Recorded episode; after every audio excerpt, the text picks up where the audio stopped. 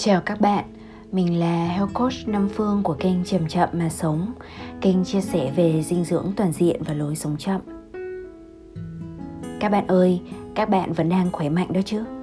Có đang trong trạng thái nghỉ ngơi khi nghe podcast này không?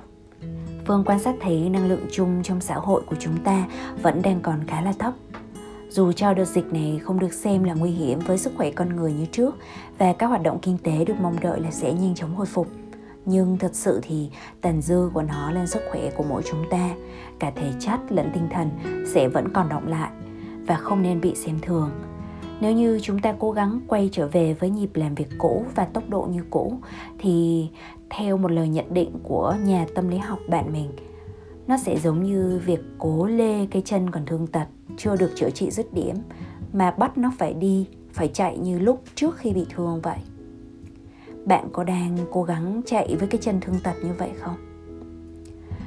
Và nếu đúng là như vậy thì hãy cho mình chậm lại một chút. Mình vẫn có thể đi nhưng mình đừng cố chạy được không? Bởi vì chúng ta đều đang chia sẻ những khó khăn chung.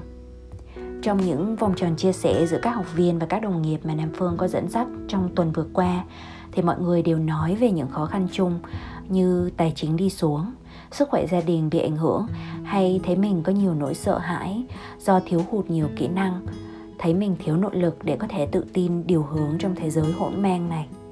Thế nhưng như trong podcast, mỗi trái tim đều tan vỡ để có thêm ánh sáng lên vào Nam Phương đã chỉ ra rằng thông qua chính những thời kỳ mất mát và thương tổn như vậy mà chúng ta mới có dịp khám phá ra chất vàng ròng bên trong chính mình. Và đúng như vậy đấy. Bên cạnh những khó khăn mà chúng ta đang cùng trải qua thì mọi người trong các vòng tròn chia sẻ đều nói rằng họ cũng vui vì thấy mình có dịp thực sự quay vào bên trong, được kết nối lại với giá trị của mình. Hoặc có dịp quay về với gia đình, với bạn bè hay với chính những ấp ủ từ lâu bên trong họ. Mà trước đó do cứ bận mãi trong vòng quay cũ nên họ không có đủ thời gian và năng lượng dành cho nó. Giờ đây thì họ bắt đầu chậm chậm, tái sắp xếp lại cuộc sống để có thêm hạnh phúc và niềm vui. Cuối buổi chia sẻ, có mặt cho nhau, tức là buổi tụ họp hàng tuần của bộ lạc Thanh Khỏe Tâm An. Vào ngày hôm qua thì mọi người đều rất là xúc động khi được nghe bạn mình nhắc nhở về những chân lý mà sâu thẳm bên trong trái tim mỗi người đều đã biết. Như lời chị Vũ Liễu đã nhắn gửi mọi người như thế này. Chị nghĩ rằng dù thế nào đi chăng nữa, việc thể hiện cảm xúc của mình một cách chân thật là rất quan trọng. Mình cứ hồn nhiên mà sống, không cần giấu giếm gì cả. Và chị nghĩ rằng để đánh thắng nỗi sợ thì cần có hai điều. Thứ nhất là tình yêu thương và thứ hai là những niềm vui tự tạo lên vào trong cuộc sống hàng ngày. Chị Vũ Liễu nói đúng quá. Và podcast hôm nay Phương sẽ làm gửi tặng cho chị Liễu cùng tất cả các anh chị em thương quý đang nghe podcast này. Những người mà cảm thấy mình đang cần thêm một chút ánh sáng lên vào giữa những bộn bề trong cuộc sống. Chúng ta sẽ nói về cách thức lên niềm vui vào cuộc sống dưới ba khía cạnh. Một cam kết được chủ động sắp đặt. Một thói quen được tạo tự động. Và một kết quả của sự chuyển hóa sâu sắc từ bên trong chính mình. Nếu nghe xong mà cảm thấy hữu ích, bạn hãy cân nhắc chia sẻ hay review podcast này cho chúng mình nhé. Đấy cũng sẽ là cái niềm vui, niềm động viên rất là lớn đối với team Nam Phương. Nào, bây giờ thì chúng ta cùng bắt đầu.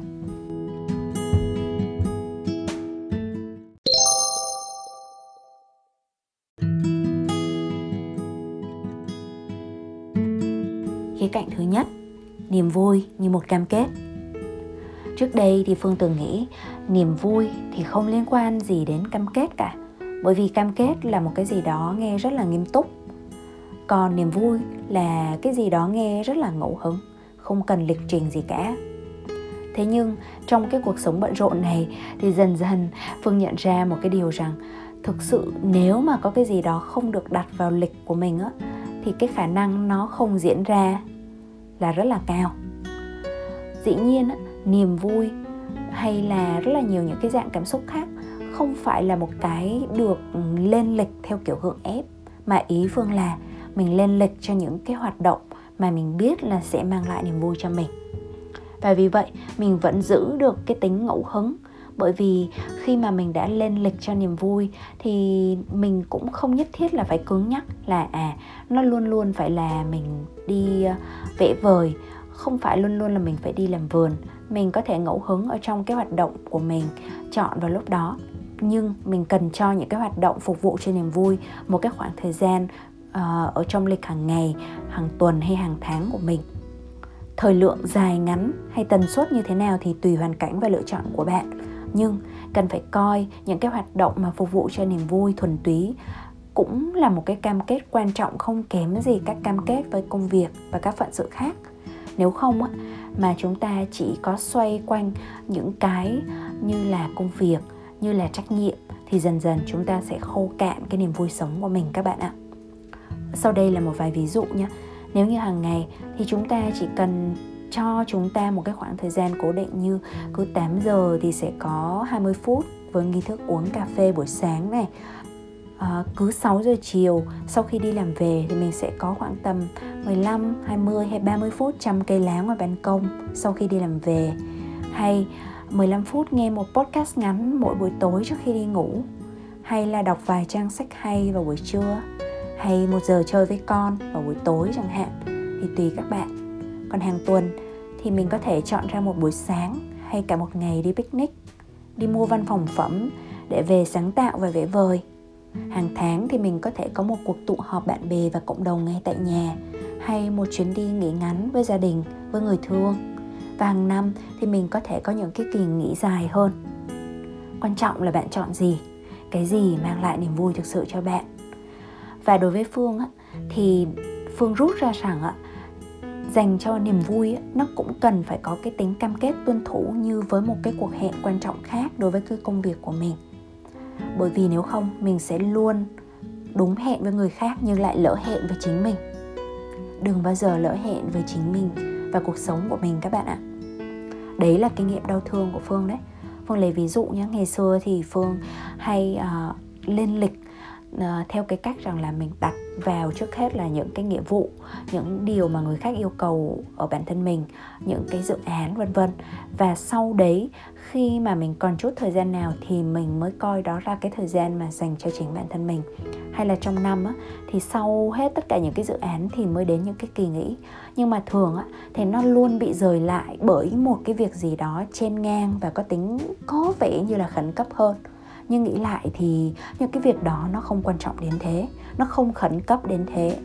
Cho nên năm nay thì phương mới rút kinh nghiệm sâu sắc là khi mà mình lên kế hoạch trong năm thì đầu tiên là mình phải đặt xuống những cái kỳ nghỉ à, mà mình gọi là kỳ nghỉ sâu deep rest mà mình muốn có để mà mình hồi phục lại năng lượng mình lấy lại sức sáng tạo và mình phát triển tâm linh. Hay là mình đơn thuần là mình có mặt với chính mình và chỉ mình mà thôi thì sau khi mà ấn định những cái kỳ nghỉ sâu như vậy rồi thì mình mới sắp đặt những cái dự án cá nhân mang tính công việc khác xung quanh những cái kỳ nghỉ đó. À, các bạn nghĩ sao? Nếu thấy mình ngần ngừ vì sợ mình đang là người ích kỷ khi đặt niềm vui của mình đầu tiên á thì sau đây là một số cái câu hỏi. Cái câu hỏi thứ nhất á, thì theo bạn rằng là chúng ta có nên gieo hạt và chăm bón cho cả khu vườn cuộc sống nếu như chúng ta không có thời gian để thưởng thức nó hay không? Và cũng tương tự như vậy, chúng ta nỗ lực tích cóp tiền bạc, cải thiện cuộc sống, rồi là vun vén cho gia đình để làm gì nếu như chúng ta không có thời gian tận hưởng tất cả những cái điều đó? Không có thời gian tiêu tiền, tận hưởng tiền bạc hay những cái tiện ích của tiền bạc mang lại và không có thời gian để dành cho gia đình của mình?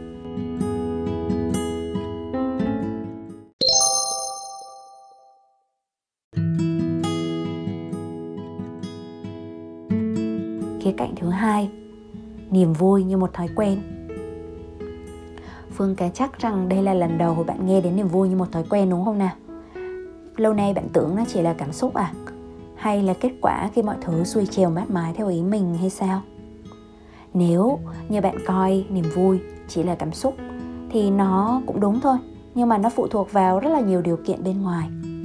Và chúng ta không nên chỉ chờ đợi niềm vui đến với mình như kết quả của một điều gì đó lớn lao như là được thăng chức sau nhiều năm cống hiến này khoản đầu tư đột ngột sinh lời to này hay đứa con của bạn trở về nhà với kết quả học tập xuất sắc này.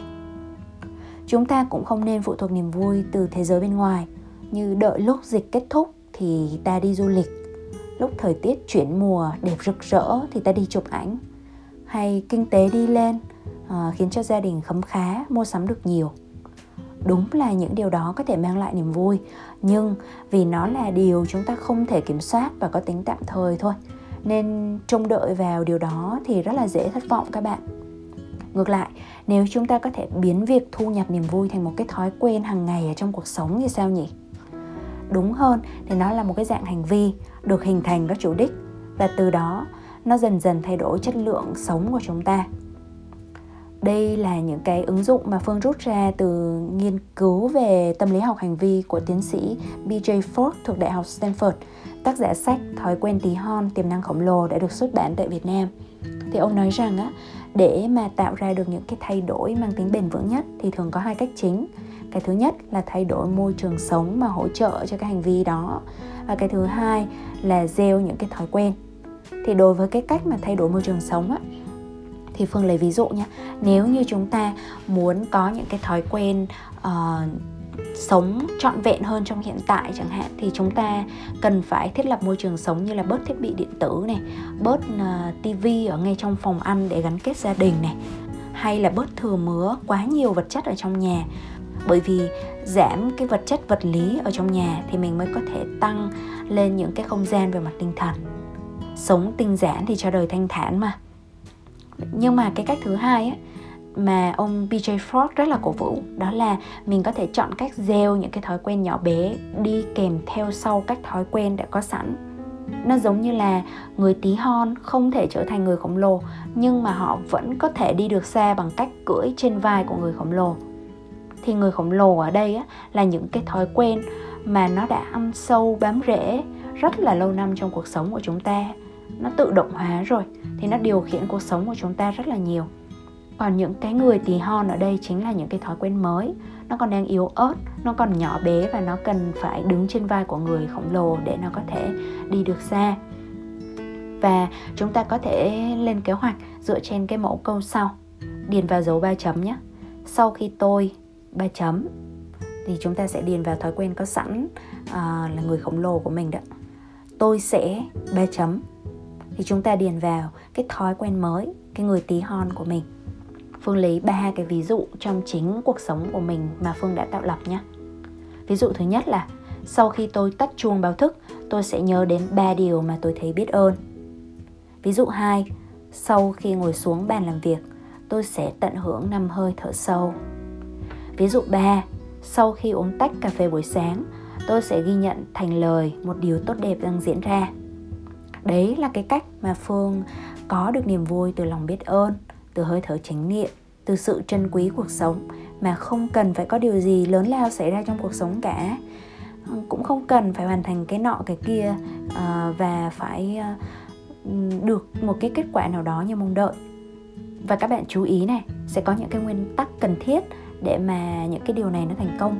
Cái thứ nhất á, là uh, cái thói quen mới nó sẽ được làm sau cái thói quen đã có sẵn. Phương lấy ví dụ như là nếu như mà mình muốn có cái thói quen thưởng thức cái hơi thở chánh niệm chẳng hạn thì mình phải làm cái điều đó sau khi mình thực hiện một cái hành động nào đó thường xuyên. Ví dụ như là à, đối với phương thì sau khi cứ ngồi xuống bàn làm việc thì mình sẽ tận hưởng năm hơi thở sâu thì cái đấy nó rất là dễ đúng không? Và cuối cùng là tùy theo tần suất mà bạn muốn thói quen mới được lặp lại mấy lần trong ngày thì bạn chọn cái thói quen đi kèm có tần suất tương tự. Ví dụ như nếu như bạn muốn có thói quen uh, về lòng biết ơn chỉ một lần trong ngày thì bạn có thể chọn cái điều mà bạn chỉ làm đúng một lần trong ngày thôi. Đó là ờ, với tay tắt cái chuông báo thức.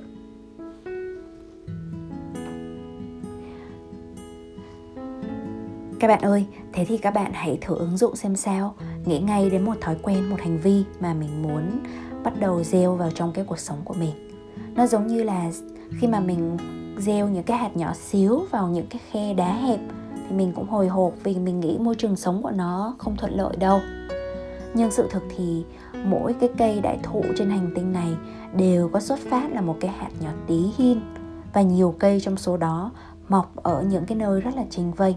Và chính những cái người trồng cây ban đầu có lẽ cũng không thể ước lượng được tầm vóc của nó có thể vĩ đại như thế nào tương tự như vậy.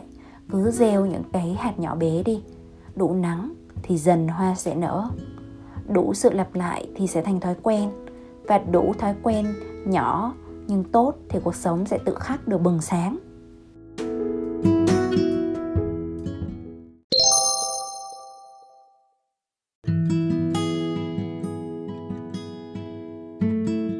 Khía cạnh thứ ba, niềm vui như kết quả của sự chuyển hóa sâu sắc trong podcast kỳ trước thì phương đã nhắc đến xúc thực và tư niệm thực là hai cái nguồn nuôi dưỡng cho cơ thể, trái tim và tâm hồn của mình.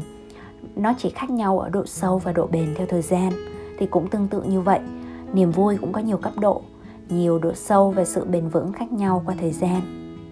Nếu như chúng ta nói đến niềm vui như một cái khoảnh khắc cảm xúc thoáng qua của sự ờ, thụ hưởng vật chất của cái cảm giác dễ chịu nào đó, như vuốt một con mèo đi chẳng hạn, thì cũng rất là ổn thôi, đúng không nào? Nhưng đồng thời chúng ta cũng có thể có những niềm vui mà nó kéo dài hơn, như là niềm vui trong suốt một cái trải nghiệm nào đó, cho dù đó là một cái kỳ nghỉ du lịch bụi, một quãng thời gian khi mà chúng ta đang yêu một ai đó, hay trong suốt quá trình làm mẹ chẳng hạn. Nhưng phương thấy rằng niềm vui lớn và bền nhất với phương là niềm vui của sự học hỏi và chuyển hóa. Mình nghĩ rằng đây là một cái niềm vui dành cho cả đời của một con người. Và để có niềm vui lớn này thì cần có một sự hy sinh, cần được chấp nhận rằng ta sẽ phải kháng cự lại rất là nhiều những cái niềm vui nông cạn của cám dỗ và hưởng thụ tức thời để về lâu dài có niềm vui lớn hơn. Sau đây là hai cái cơ chế mà chúng ta có thể sử dụng cho cái quá trình chuyển hóa của mình. Cái thứ nhất à, bạn đã nghe về thành kiến hiện tại chưa? Tiếng anh là present bias. À, thành kiến hiện tại là cái xu hướng mà con người thường á, thà lấy cái phần thưởng nhỏ hơn ở hiện tại còn hơn là phải chờ đợi cái phần thưởng lớn ở trong tương lai. Nếu như à, được yêu cầu phải đánh đổi. Người ta đã từng làm thí nghiệm rằng là khi mà người ta cho các em bé hai lựa chọn một là có thể ăn một cục kẹo ngay lúc đó hoặc là hai chờ đợi thêm để được ăn nhiều thêm. Thì hầu hết là các em bé chọn ăn ngay lập tức. Thì cái điều này nó cũng tương tự ở người lớn. Chúng ta thường đánh đổi rất là nhiều những cái kết quả tươi đẹp ở trong tương lai uh, để lấy những cái thỏa mãn tức thời ở trong hiện tại. Ví dụ chúng ta muốn trong tương lai có một dáng vóc đẹp nhưng mà chúng ta không thể kìm nén được cái uh, cám dỗ của những cái đồ ăn ngon ngay trong thời điểm hiện tại? Hay ai trong chúng ta cũng muốn thành công cũng muốn đạt được một cái thành tựu nào đó trong đời? Thế nhưng chúng ta thường trì hoãn chúng ta thường vướng vào những cái cơn nghiện của những thú vui giải trí rồi chúng ta chần chừ không thể phát triển được. Nhưng đối với những cái người mà vượt qua được những cái cám dỗ trong thời điểm hiện tại thì sau này họ hưởng được một niềm vui rất lớn là niềm vui của sự tự hào về chính bản thân mình đã vượt qua cám dỗ, đã vun bồi được nội lực và có được cái sự thỏa mãn vì đã hoàn thành được điều gì đó nó có ý nghĩa. Cái cơ chế thứ hai mà phương mời các bạn thử nhìn vào để hiểu về niềm vui một cách sâu sắc hơn, đó là thông qua cái cách chúng ta nhìn vào trong chính những cái điều có vẻ đối lập với niềm vui là nỗi đau của mình. Giống như cái câu chuyện mà phương đã kể cho các bạn về cái pho tượng phật á, bằng đất sét. Thì khi mà xuất hiện cái vết nứt vỡ thì những cái nhà sư tò mò chiếu ánh sáng đèn pin vào tượng phật. Thì nhờ cái sự tò mò đó mới phát hiện được ở bên trong nó có vàng. Thì tương tự như vậy đôi khi ta có thể đơn thuần là gặp gỡ nỗi đau và khó khăn của mình với sự tò mò mà không phán xét. Chúng ta tự hỏi rằng điều gì gây bất mãn trong cách ta sống trước đó đến thế nhỉ? Tại sao lại đau khổ thế? Tại sao lại tiêu cực thế? Có phải là bởi vì ta đang phải đặt mình trong một cái môi trường làm việc mà nó yêu cầu quá nhiều cái sự phù phiếm, giả tạo? Hay ta đang cố đóng quá nhiều vai trò để làm hài lòng người khác, để họ chấp nhận mình?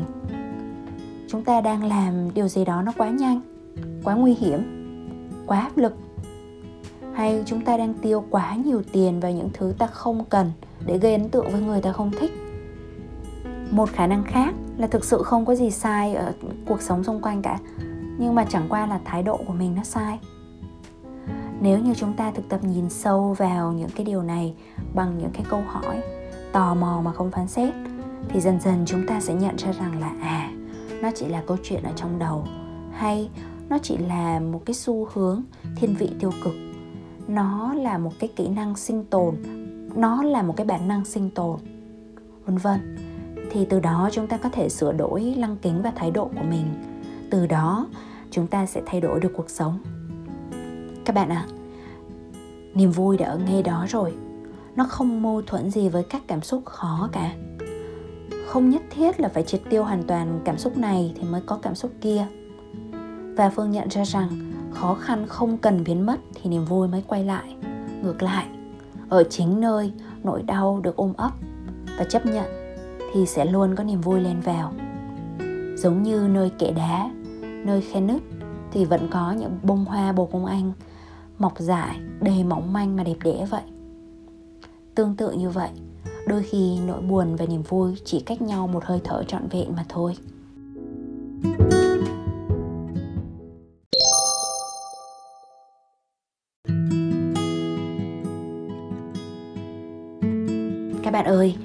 Trong podcast vừa qua thì chúng ta vừa khám phá niềm vui qua ba khía cạnh. Cam kết trong cuộc sống, một thói quen hay một sự chuyển hóa của nhận thức. Phương hy vọng bạn đã có đủ gợi ý để tô thêm sắc màu cho cuộc sống của mình rồi. Và đó cũng là ba khía cạnh mà bạn có thể được trải nghiệm trên hành trình thân khỏe tâm an. Cam kết là khi mà chúng ta có mặt với nhau mỗi ngày, liên tục học và liên tục nhắc nhở, đều đặn để cho cái niềm vui của học hỏi và phát triển nó được vun bồi. Thói quen là khi sau mỗi ngày học thì chúng ta kèm ngay sau đó là những hành động thực hành cực kỳ nhỏ và dễ làm ở ngay ngày hôm đó, được lặp đi lặp lại, sẽ trở thành những cái thói quen lâu bền trong cuộc sống. Và cuối cùng là để cho chuyển hóa xảy ra thì chúng ta cần phải dũng cảm để đi hết hành trình của mình. Bạn có quyền học theo cái tốc độ riêng ở thời gian phù hợp với bạn bởi vì có thể học trực tiếp hoặc học theo recording. Đối với khía cạnh chuyển hóa thì bạn cần phải đi hết hành trình. Sẽ có cả lúc vui như khi mà chúng ta học về bữa ăn cầu vồng, thanh lọc không gian sống hay học cách lập to be list. Nhưng cũng sẽ có lúc khó khăn như khi nhìn sâu vào nỗi sợ, trò chuyện với nhà phê bình, đối mặt với bóng tối và quái vật bên trong mình.